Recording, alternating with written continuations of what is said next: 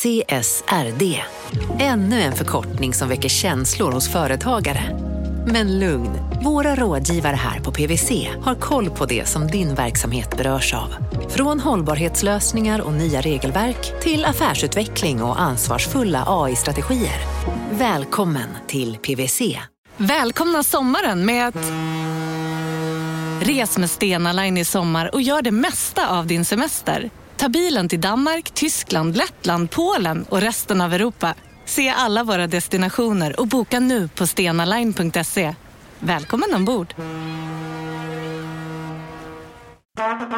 Det där var för att uppmärksamma er på att McDonalds nu ger fina deals i sin app till alla som slänger sin takeaway förpackning på rätt ställe. Även om skräpet kommer från andra snabbmatsrestauranger som exempelvis Ma... Eller till exempel Burger...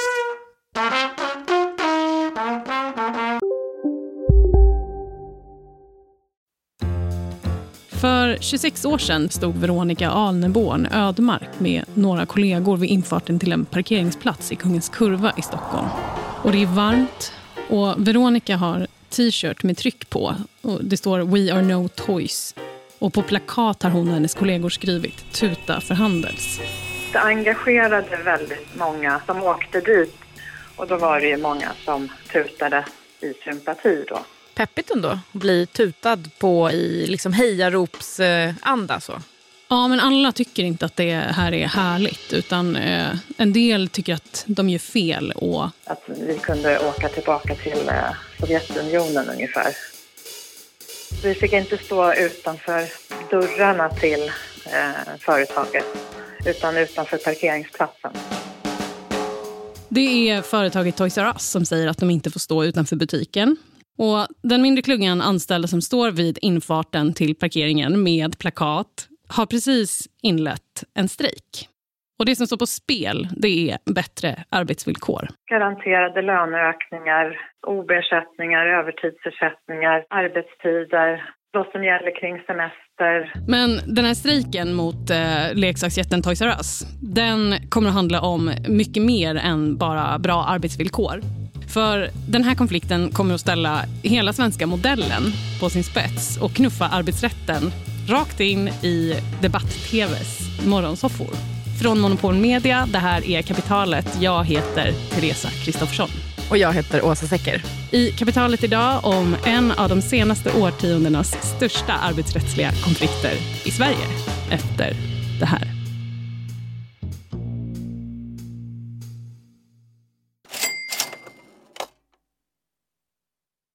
Vi sponsras av Storbrand Asset Management som ju förvaltar över 1000 miljarder norska kronor, bland annat för SPPs eh, många pensionssparare. För två år sedan så investerade Storbrand i drygt 60 tåg, alltså tågvagnar, eh, som rullar mellan London och Skottland. De leasar sedan de här tågvagnarna till tågoperatören som alltså kör tågen och säljer biljetter och sånt eh, med ett avtal på 27 år. Så britterna får nya fina tåg och storbrandskunder, kunder, eh, däribland alltså SPPs pensionssparare, får en inflationsskyddad avkastning med låga risker under lång tid. Det här är ett av supermånga exempel på hur pensionskapitalet i växande omfattning bidrar till att bygga samhället och inte minst till att klara klimatmålen. Det behövs elproduktion, elnät, batteriparker, nya transportlösningar och allt möjligt. Bara i Europa antas investeringsbehovet för att klara klimatmålen uppgå till tusentals miljarder dollar. Och det här är ju pengar som ganska ofta saknas i statsbudgetarna. Däremot är det här pengar som pensionsbolagen kan vara med eh, och stoppa in, vilket ger pensionsspararna en fin avkastning under lång tid samtidigt som man är med och ställer om samhället. Vi har gjort ett helt avsnitt om det här eh, som man kan lyssna på. Det publiceras här i Kapitalet i mitten av maj. Ratta gärna in det om ni vill lära er mer om hur det här funkar. Men tack säger vi till Storbrand Asset Management som ju investerar i alla tänkbara tillgångslag, bland annat för pensionsbolaget SPP. Och tillsammans försöker ju vi, Storbrand och SPP, öka medvetenheten om hur pensionerna funkar och vilken roll pensionerna spelar i samhället och i ekonomin.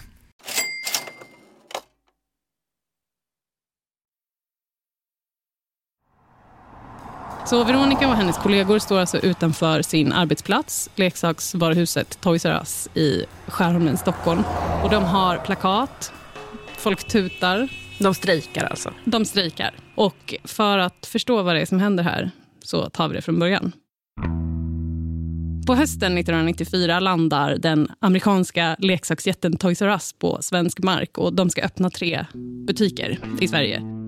94, vänta hur gammal var jag då? Jag var drr, åtta tror jag.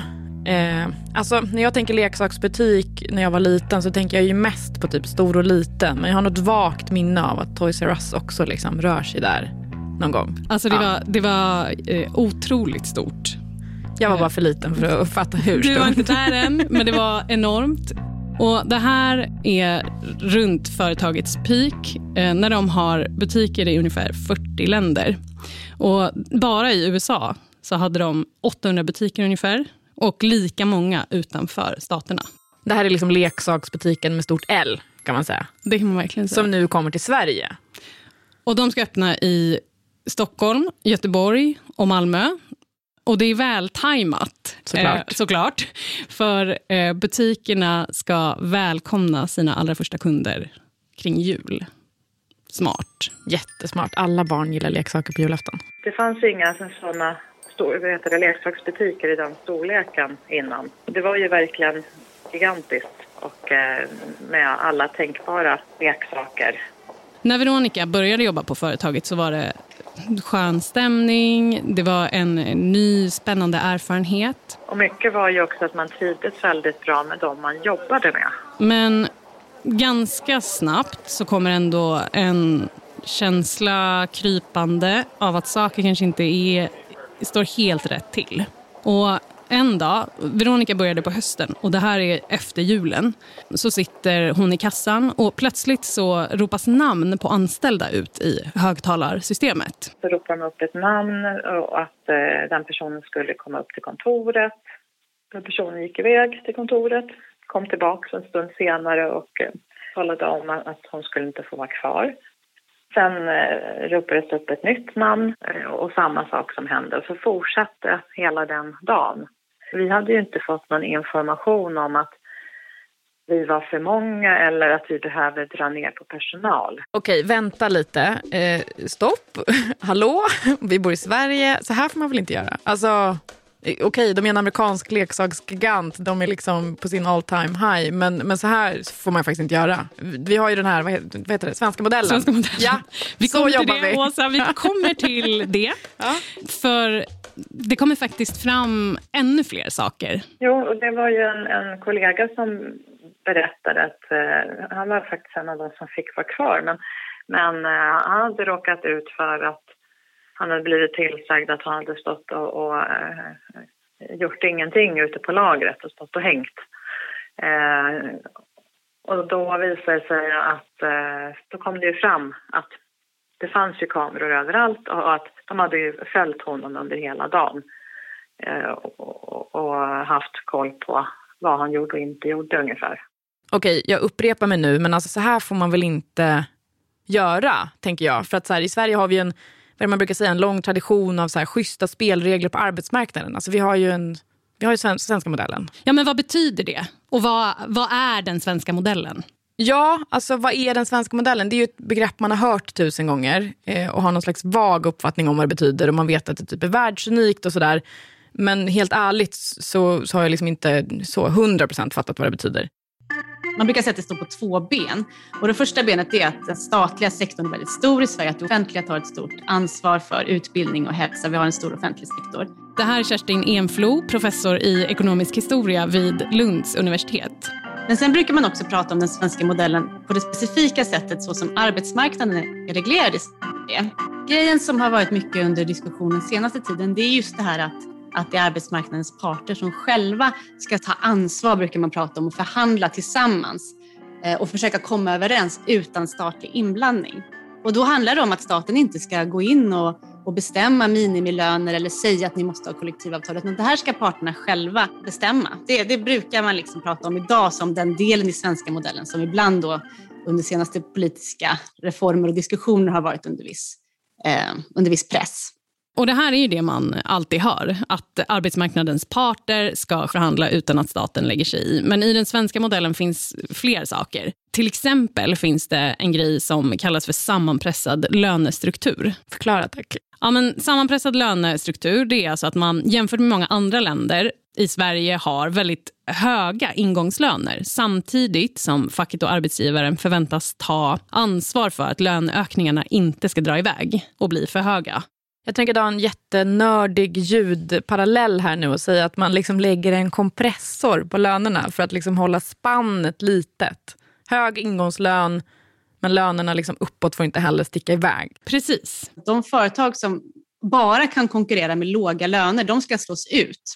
Eh, och de företag som är väldigt eh, vinstbenägna, där ska inte lönerna höjas så mycket. Så om vi förhandlar kollektivt så håller vi nere löneökningarna i de mest produktiva företagen.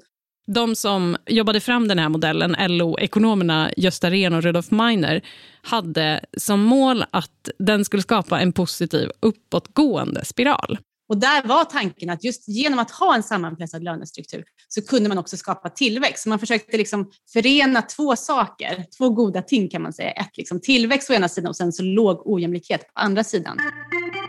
Okej, man ska sammanfatta det här lite grann då. En, en sammanpressad lönestruktur, alltså den här kompressorn på lönespannet, eh, och ett stort kollektivt engagemang, eh, alltså att man förhandlar kollektivt i grupp. Det är den svenska modellen på arbetsmarknaden. Exakt. I en liten låda. Ett litet paket. I en liten box. Och den här modellen är då unik i världen. Det var ju du inne lite på. Mm. Det är också en sån sak man vet. Världsberömd. Man Ja. vet det. Den är Ja. världsberömd. Ja. Det är unikt att staten inte lägger sig i förhandlingarna. Och det är också unikt att anslutningsgraden är så hög. Alltså att många väljer att vara med i facket. Andelen av, av, av arbetarna som är anslutna till facket är, är mycket, mycket högre än i många andra länder.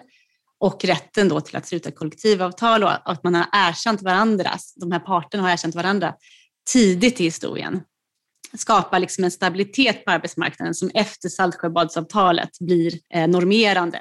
Nu börjar det låta riktigt bekant. Saltsjöbadsavtalet. Jag är ju också från Nacka. Så att, eh, Det är dina trakter. det är mina trakter. Ja, och vi ska snart tillbaka till Saltsjöbaden. Men först ett tidshopp ungefär 120 år bakåt i tiden. Och det är en tid när vi bråkade riktigt, riktigt mycket. Vid 1900-talets början så var Sverige ett av de länderna i den industrialiserade världen som hade bland de högsta antalet strejker per capita. Och Det är långa och konfliktfyllda strejker. Och Källan till det här det är att idéer om arbetarnas rättigheter har börjat sprida sig i Europa och kommer såklart också till Sverige. Men redan tidigt så formerar sig arbetstagare på ena sidan då i fackföreningsrörelsen, men där, även tidigt så formerar, formerar sig arbetsgivarna i, i SAF, då, i Svenska Arbetsgivarföreningen.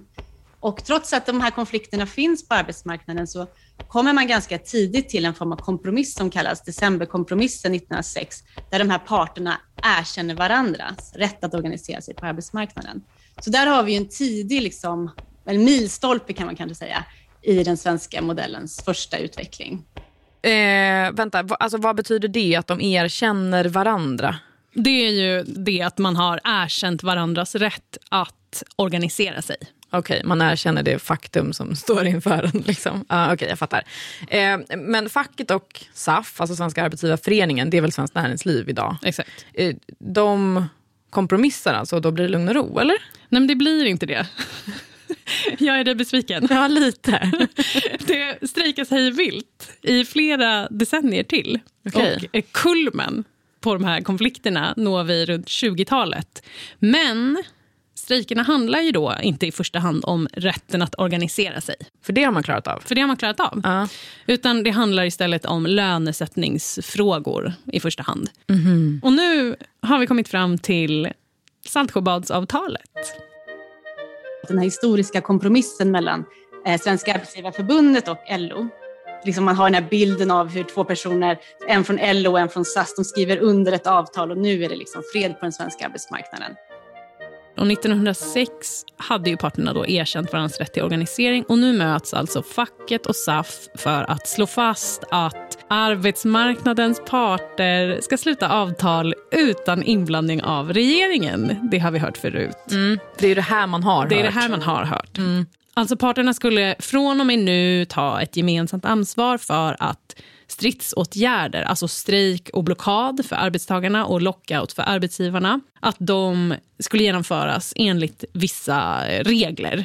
Och att det var bättre att teckna kollektivavtal istället för att ha en lagstiftning för det här. Man styr upp lite kan man säga. Man styr upp. Ja. Mm strejkerna går ner väldigt kraftigt efter Saltsjöbadsavtalet. Mycket kompromisser på arbetsmarknaden. Det ser man inte i så många andra länder. Okej, det här är jag absolut med på för att det här har man ju också liksom hört om förut kanske. Men, men det man undrar är ju så här, vad är det som får facket och arbetsgivarna att så här, lägga ner stridsyxan och ändå sluta de här avtalen? Alltså, de har bråkat jättelänge. Det här kan inte ha kommit från ingenstans. Dels så hade ju politikerna eh, gång på gång försökt få stopp på de här konflikterna, men misslyckats. Och samtidigt så behövdes stridsåtgärderna på arbetsmarknaden styras upp, för det funkade ju inte. Så det är väl lite så här att man inte hade något val. Politikerna hade försökt men misslyckats men man förstod att det här ändå var något som man måste lösa. Och då la man det på arbetsmarknadens parter för att det var liksom det alternativet man hade. typ. Man ansåg att liksom legitimiteten för de här överenskommelserna som träffas blir större om de förhandlas fram utan att staten är med. Och, och Det är ju för att båda kan ju förlora ifall staten lägger sig i. Alltså, det finns liksom en anledning att oroa sig för att staten inte skulle agera helt opartiskt vid en konflikt utan kanske tar parti för den ena eller den andra sidan beroende på vilken regering som just då sitter vid makten.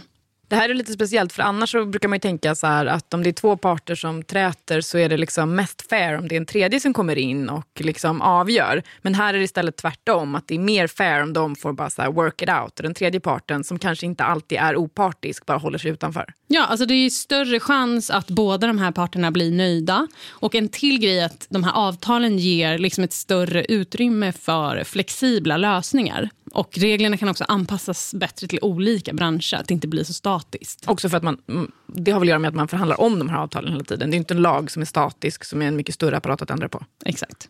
Fattar. Okej, men vad då? Voilà, nu är den svenska modellen här, eller? Ja! Hurra! Och nej. Okej. Okej. Alltså Saltsjöbaden är ju eh, symbolen för det här. Eh, Men modellen har ju inte bara kommit till, utan den har ju eh, växt fram genom en rörelse som startade runt förra sekelskiftet. Och man har ju under en lång, lång tid gått från eh, massa turbulens och konflikt till kompromiss och samarbete. Och det här avtalet, det gäller ju fortfarande, men det har ju såklart förändrats. Samhället har förändrats och på 70-talet så börjar det kanske hacka lite i den här modellen. Det kommer nya tankar, nya politiska idéer. Vissa yrken kände att de hölls tillbaka för mycket av den här sammanpressade lönestrukturen. Och den här sammanpressade lönestrukturen innebar alltså eh, höga ingångslöner och att man håller ner taket. Alltså löner skulle inte kunna bli hur höga som helst. Det var en väldigt känd strejk i Svappavaara med gruvarbetare som, som menade att de behövde få större löneökning och kompenseras mer för sitt svåra, tunga arbete. Och de fick mycket ehm, sympati för den här strejken.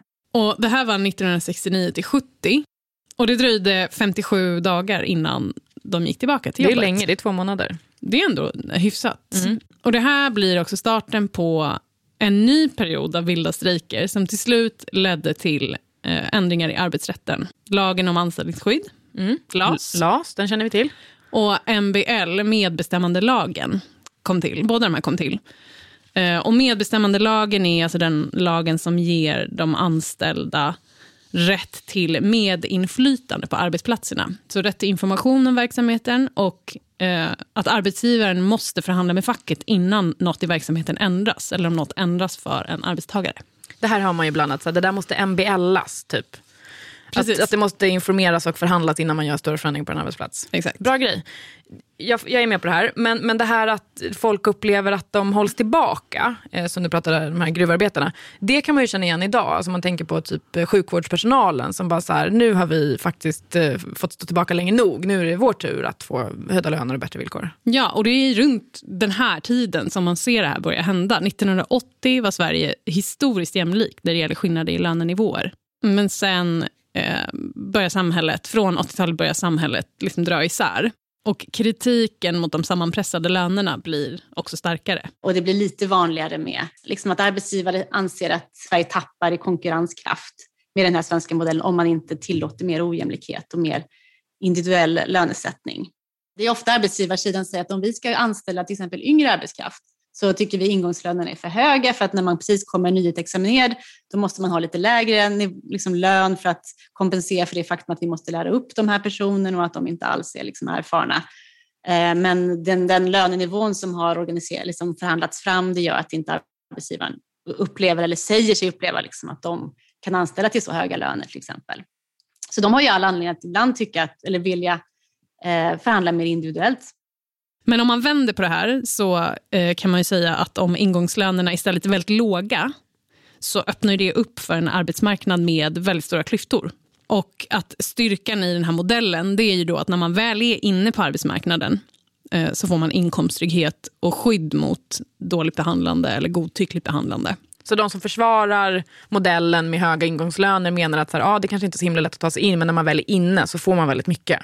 Och jag menar, det här, det här kanske säger sig självt, men jag menar vilken sida man står på här och hur man liksom argumenterar för det här, det är ju en politisk fråga. Alltså arbetsmarknadens villkor är ju eh, politik. Exakt. Ja, men, exakt. men alltså, modellens svaghet är ju, liksom, om man kokar ner det, det är kollektivet versus individen. Eh, och det är ju lite vår tid i ett nötskal. Och det här har vi gjort avsnitt om faktiskt. Tragedy of the commons finns det något som heter avsnitt 131 om det är någon som är sugen på att gå och lyssna på det. Eh, det olösliga problemet löst heter det avsnittet. Lyssningstips. Modellen bygger på att vi tillsammans liksom gemensamt tar det bästas intresse, liksom har det för ögonen, då kan det bli så bra som möjligt för så många som möjligt. Eh, men det finns ju hela tiden den här konkurrensaspekten att alla, eh, man brukar kalla det för ett, eh, ett freerider-problem, eller att varje enskild individ har ju all anledning att avvika och försöka för sig själv få ett bättre, en bättre deal.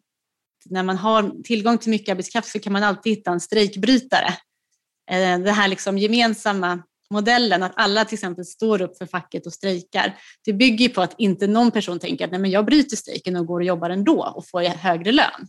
Så det är väl modellens akilleshäl hela tiden, att för att vara starka så måste man stå tillsammans. Och Kerstin Influ tar också upp att den svenska modellen bygger på ett, ett mer långsiktigt perspektiv. Man kanske inte alltid själv lyckas se sig själv i alla situationer i livet. Man tänker inte på sig själv. Just när man står och förhandlar om sitt första jobb, då tänker man kanske inte att imorgon får jag en kronisk sjukdom och behöver något annat, utan man tänker på sig själv i just den situationen. Och en gemensam fackföreningsrörelse, den har ju någon form av eh, försäkringsperspektiv där i att även när du är arbetslös eller sjuk eller även om du, om du får barn så, så förhandlar vi fram saker som är bra för många i olika situationer. Och det har man ju kanske en tendens att glömma när man bara tänker på sig själv. Men för att kunna uppnå det här så krävs en hög organisationsgrad. Alltså att många är med. Alltså att många är med i facket. Jag tittade på OECDs statistik och det, den svenska anslutningsgraden, eller fack, liksom union density som de pratar om, den har gått ner sedan 90-talet. Nu tror jag att den ligger ungefär på 65-70 procent. Det är fortfarande väldigt högt om man jämför med USA där den ligger hela tiden under hela 1900-talet någonstans mellan 10 och 30 procent. Så absolut, den svenska anslutningsgraden är, väldigt mycket högre. Okej, jag sammanfattar lite här. Sen 1938 eh, så har Sverige alltså genom Saltsjöbadsavtalet, det här fina avtalet, eh, en unik modell där liksom facken har erkänt arbetsgivarnas rätt att leda och organisera arbetet och arbetsgivarna har erkänt fackens rätt att förhandla kollektivt. Man har liksom erkänt varandras uppgifter. Och man har också kommit överens om hur den här avtalsprocessen ska gå till, vilka stridsåtgärder som man får ta till eh, när ett avtal upphör, eh, om man inte kommer överens om något nytt. För att så länge ett avtal gäller så är det liksom arbetsfred. Då får man inte hålla på och bråka, eh, ingen av sidorna får ta till stridsåtgärder, men när avtalet ska förhandlas om då är det liksom fritt fram och fight for your thing. Ja. Precis. -huh. Precis. Och så är det fortfarande. Att när det blir konflikt, för det blir det ju ibland, så handlar det oftast om lönenivån. Men tillbaka till Toys R Us.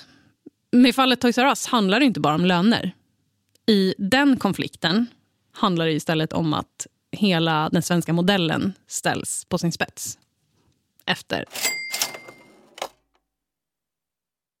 Kapitalet sponsras av Master Exchange, plattformen där du som privatperson kan investera i låtar och får pengar varje gång de här låtarna spelas. Eh, vi berättade ju senast eh, om barnlåten Puff the Magic Dragon som noterades av Master Exchange under våren. Nu har utdelningen på den låten kommit, eller royaltyn som vi säger i musikbranschen. Eh, den ligger på drygt 12% i årstakt och det här är ju en avkastning som är helt okorrelerad till eh, börsen. Till och med Goldman Sachs har börjat skriva om just musik som investering eh, just ur det här perspektivet.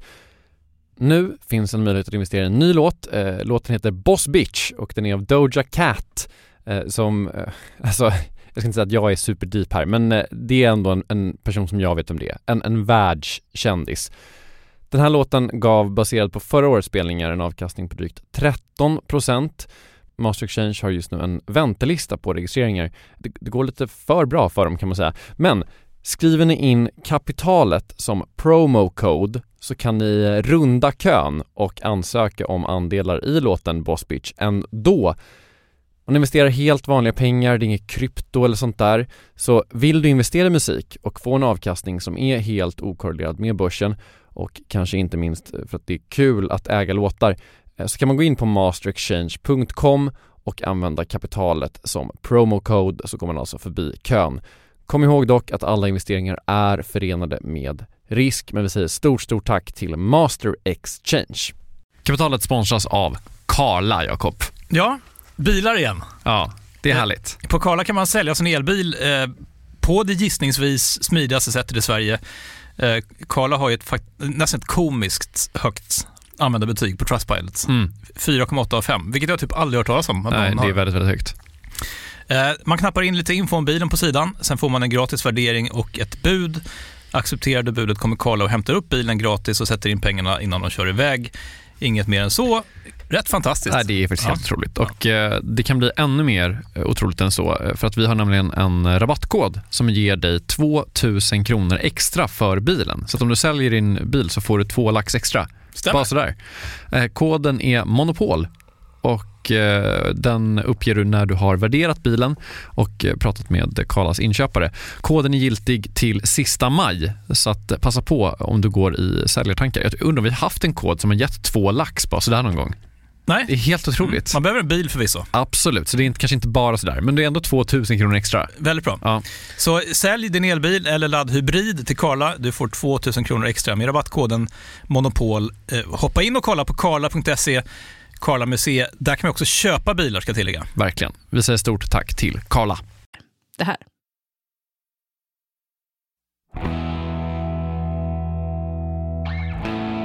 Okej, Toys R Us, 90-tal, det är kaos. Vad pågår? Toys R Us gallrar bort halva personalstyrkan. Den behövs inte längre. Hårt? Hårt. Det kommer också fram att personalen övervakas på jobbet och personalen känner sig rätt överkörd. De anställda på Toys R Us i Stockholm, Göteborg och Malmö börjar organisera sig. Och i Stockholm är de ett 20-tal. Vi hade börjat att prata ihop oss om att vi ville ha ett kollektivavtal och vi hade fått kontakt med, med, eh, med Handels. Typ, det räcker nu? Det var, var mycket som inte stämde överens med hur, hur det funkar på den svenska arbetsmarknaden. För, för ett avtal är ju det är inte bara löner som är reglerade där utan det är också villkor eller spelregler åt, åt båda håll. Allting skedde över huvudet.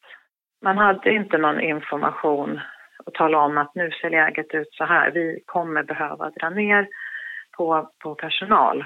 Utan det bara hände. Och nu börjar en eh, rätt lång förhandlingsprocess. Möten, hemliga möten utanför arbetstid hemma hos eh, varandra i olika lokaler. Det låter nästan lite så spännande och kul, men jag kan också tänka mig att det var jättejobbigt. Men jag tror att det var jättejobbigt. Men jag håller med, det låter lite så här, som en mm. hemlig rörelse. Typ. Ja, exakt. Toys R Us har aldrig undertecknat ett kollektivavtal. Inte i ett enda av de typ 40 länder de har etablerat sig i. Wow.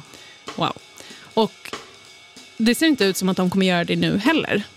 Och under våren ställs hela den här situationen på sin spets när Handels presenterar ett kollektivavtal för Toys R Us och företaget vägrar att skriva under. Men då undrar man ju vad Toys R Us säger om det här. Alltså varför vill de inte skriva under? Vet man det eller? Ja, men Europachefen för företaget vid den här tidpunkten säger till DN att de vill ha ett avtal men de vill diskutera detaljerna. Han säger också så att vi vill sköta våra affärer och det ska ingen annan göra. Så han tycker liksom inte att förhandlingarna går schysst till. Och att eh, Toys R Us tvingas till att skriva under saker under hot. Så man har lite olika bild av vad det är som pågår här. Från fackets sida så, så känns det som att så här, Toys R Us hatar kollektivavtal och Toys R Us menar att så här, nej det gör vi inte alls det, men vi tänker inte bli tvingade till någonting som ni bara liksom lägger framför näsan på oss. Exakt, Typ och, det, exakt och det är därför de vägrar. Mm. Och Malmö och Göteborg de ligger lite före Stockholm och när det är fem dagar kvar till strejk där så går företaget ut med hot om att lägga ner butikerna. Oj, de bara, vi orkar inte, vi loggar ut. Om de, också, de hoppas väl på att här, kunna pressa tillbaka. Fattar. Eh, det är liksom eh, duell. Det är en taktik helt Ja, enkelt. exakt. Och folk blir såklart väldigt oroliga att de ska bli av med jobben. Eh, många gråter och är förtvivlade. Och den 8 maj så gör man ett sista försök till medling på uppdrag av statens förlikningsmannaexpedition. Men medlingen kapsejsar. Så den 9 maj klockan fem på morgonen inleds en blockad mot butikerna i Malmö och Göteborg. Och vad betyder det, en blockad? En blockad är alltså att facket förhindrar arbete på ett företag genom att eh, till exempel stänga av arbetskraft eller strypa leveranser av varor. Eller också kan man sätta in en fysisk blockad med strejkvakter. Man gör det liksom omöjligt för företaget att göra sin business. Exakt. Men i Stockholm jobbar de anställda på leksaksföretaget vidare. Och parallellt med den här strejken som redan har startat i de andra städerna så fortsätter förhandlingarna. När Handels varslar om strejk i Stockholm kallas de anställda en och en in till chefen för samtal. Vi undrar hur tänker du? Eh, är du medlem? Tänker du gå ut i strejk? Eh, för även om man då sa att man var medlem så var ju in, informerad om att ja, men du behöver ju inte gå ut i, i strejk. Du kan ju välja att stanna kvar och stötta företaget. Väljer du att inte göra det utan att du går ut då i strejk så kan det vara så att du inte har någon anställning kvar sen. De hotade alltså? Ja, så kan man väl nog säga. Alltså gud, det här måste varit så speciellt att liksom jobba fast man känner att man kanske borde strejka.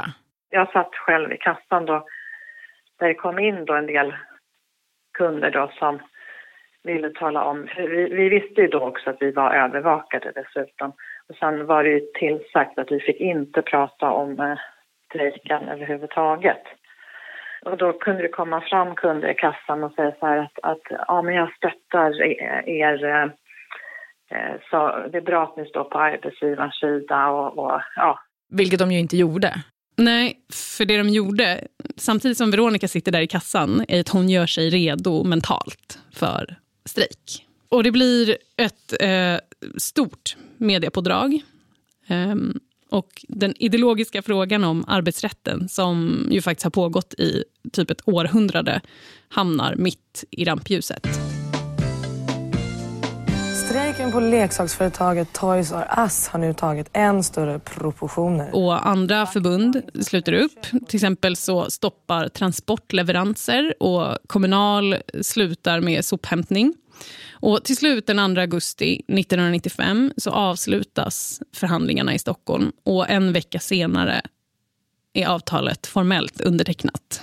Och när avtalet var påskrivet så kallade chefen de anställda till ett möte. Och då informerade ju han om att eh, eh ja, nu eh, har vi skrivit på ett kollektivavtal. Eh, ni är välkomna tillbaka. Ni har samma timmar kontrakt som innan. Eh, och att eh, ja, nu jobb, ser vi till att jobba framåt. Men eh, vi vill inte prata något mer om den här konflikten. Så, så just kring det så var man ju tydlig med att det var inget som man skulle prata om på arbetsplatsen. Men det här är ju rätt häftigt ändå. Alltså då har de hållit på i, vad blir det? Det blir hela sommaren. De börjar på våren, det här är i augusti. Och liksom fightats fram och tillbaka. Det har varit liksom hot, det har varit andra fackförbund har varit inblandade. Och så liksom kommer de ändå till ett avtal som båda skriver på. Ja, häftigt. Fair enough. Fair enough. Ja. Idag finns det inga Toys R Us-butiker kvar i Norden. Och Från 2018 och framåt så stängdes hundratals butiker ner i Europa, Australien och Kanada. Och I USA har man stängt alla. Alltså, det är nästan 800 butiker då. Jag antar att det här inte har att göra med att de har varit tvungna att skriva på kollektivavtal världen runt. Utan det är något annat som orsakar det här. e-handeln sätter stort tryck på leksaksbranschen. Bland annat kommer det trycket från Amazon. Mm. Eh, och som nu ju är på väg att etablera sig i Sverige. Och som också konsekvent vägrar kollektivavtal i alla länder de etablerar sig i. Men så frågan är uppe i luften igen. Vad ska hända? Det är klart att varje gång man får en sån här, ett stort företag kommer in och börjar ifrågasättas så måste ju modellen diskuteras och förhandlas igen. Och vad man landar i varje gång, det beror ju lite på hur det politiska läget ligger just där och då. Ehm, men jag tror också så som du säger att modellen är, den finns här, den har funnits länge och den är ganska så seglivad i sina strukturer, trots allt. Därmed inte sagt att, den alltid, att man inte måste diskutera den och förhandla den och kanske också att varje ny generation som kommer ut måste liksom för sig, sig bestämma hur de vill att deras arbetsmarknad ska vara. Och där kan man ju säga att de som började jobba på Toys R Us eh, hösten 94, de verkar ju ha ansett att den svenska modellen var värd att slåss för. Men jag tror att det fanns den här ryggradskänslan att det här ska vi inte acceptera. Vi, kan, vi har rättigheter att stå upp för. Och, och även om det här amerikanska företaget hotar att vi vill inte vara på den svenska marknaden om inte ni anpassar sig, så tror jag att det fanns liksom en, en historiskt minne av att men gemensamt så kan arbetarrörelsen liksom formulera sina krav och man ska inte låta sig hotad eller, hotas eller stressas av arbetsgivare. Eh, och jag tror att det verkligen var en svensk kultur som mötte en amerikansk kultur där. Och att den svenska kulturen vann då i, Sverige. Att det blev ett kollektivavtal till slut. Visar, tror jag, på styrkan i modellen. Och också att man visste om man går ut i strejk i Sverige att eh, många skulle sluta upp och, och känna, känna sympati för arbetarna som strejkade. Okej, så att facket vinner mot leksaksjätten Toys R Us och den svenska modellen kan fortsätta att vara den svenska modellen. Parterna ska förhandla utan statlig inblandning, anställda har rätt till kollektivavtal och vill man ha det men inte får det så kan man slåss för det. Exakt. Idag har man ju så här, den här modellen är fortfarande stark men det är färre som går med i facket vilket ju liksom är en förutsättning för att det här ska funka. Alltså, det har ju varit jättemycket diskussioner senaste åren om att luckra upp LAS, alltså lagen om anställningsskydd. Eh, men om vi tittar framåt, om man liksom verkligen ska ställa det på sin spets, kommer den svenska modellen till slut att falla sönder? Det diskuteras, har ju diskuterats väldigt, väldigt mycket. Eh, vad det kommer sluta i, det vet jag inte. Ett sönderfall tycker jag är ett för starkt ord. Absolut kanske en omformering, en omförhandling av modellen.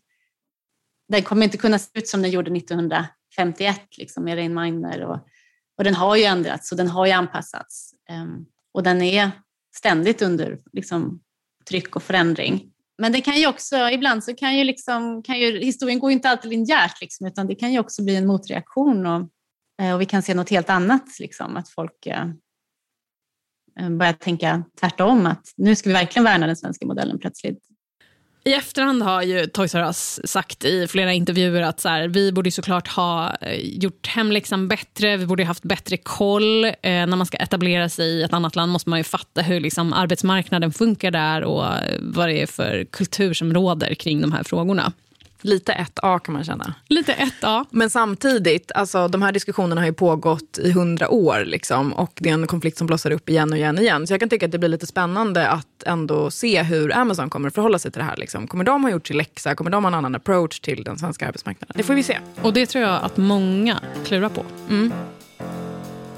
Du har lyssnat till Kapitalet med mig, Teresa Kristoffersson. Och med mig, Åsa Secker. Slutmixen har Kristoffer Krook gjort. Vi finns på Instagram, där heter vi Kapitalet. Och glöm inte att lyssna på Tvålkungen. Vår eminenta serie. Vår eminenta serie av Gunnar Harrius. Sök på Tvålkungen så hittar ni den. Den är toppen. Hej då!